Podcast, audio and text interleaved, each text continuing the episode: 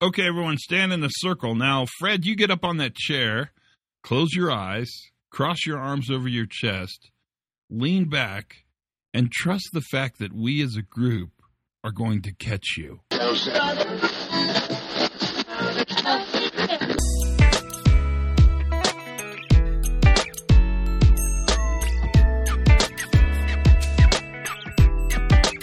Oh, poor Fred.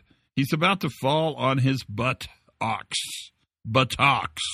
Hi, everybody. Todd Conklin, pre accident investigation safety moment. That was only a recreation. That didn't really happen. It was a recreation of a trust fall, something that I actually make fun of all the time. But you guys know, right? I worked for the Boy Scouts for a long time at this place called Philmont. So I'm kind of an expert in uh, facilitating trust falls. If you ever want to do one, I, I know how to do it. But that's not the point of today's safety moment. The point of today's safety moment it comes from a Dutch proverb, and I even found the translation, but I'm not even going to try. Um, the translation, sort of loosely translated into English, sounds something like this Trust comes in on foot, but leaves on horseback. And maybe another way to sort of translate that is trust is hard to gain, but it's easy to lose.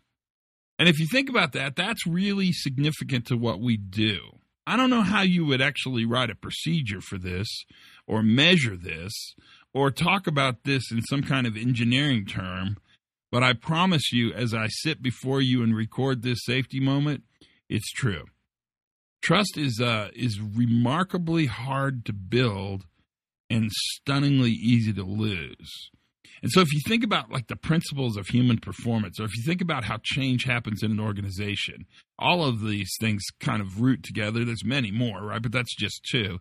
One of the things we know is that how you respond to an event, to a failure, to a close call, a near hit, a near miss, how you respond to that near miss, that tells us everything about you as a leader and about your organization as an organization.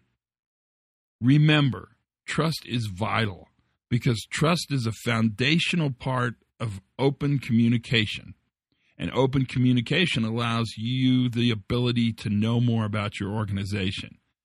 And something so vital as trust, you would hope, you would think would be really secure and on solid foundation. But in fact, it's built on sand and toothpicks.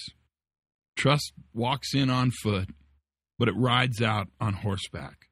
Your job, to a great extent, whether you choose to accept it or even want it, is to really be a trust officer in your organization. Create an environment where it's okay for people to tell you the truth. That's the safety moment for today. Learn something new every single day. Old Dutch proverbs certainly count. Have as much fun as you possibly can, and for goodness sakes, be safe.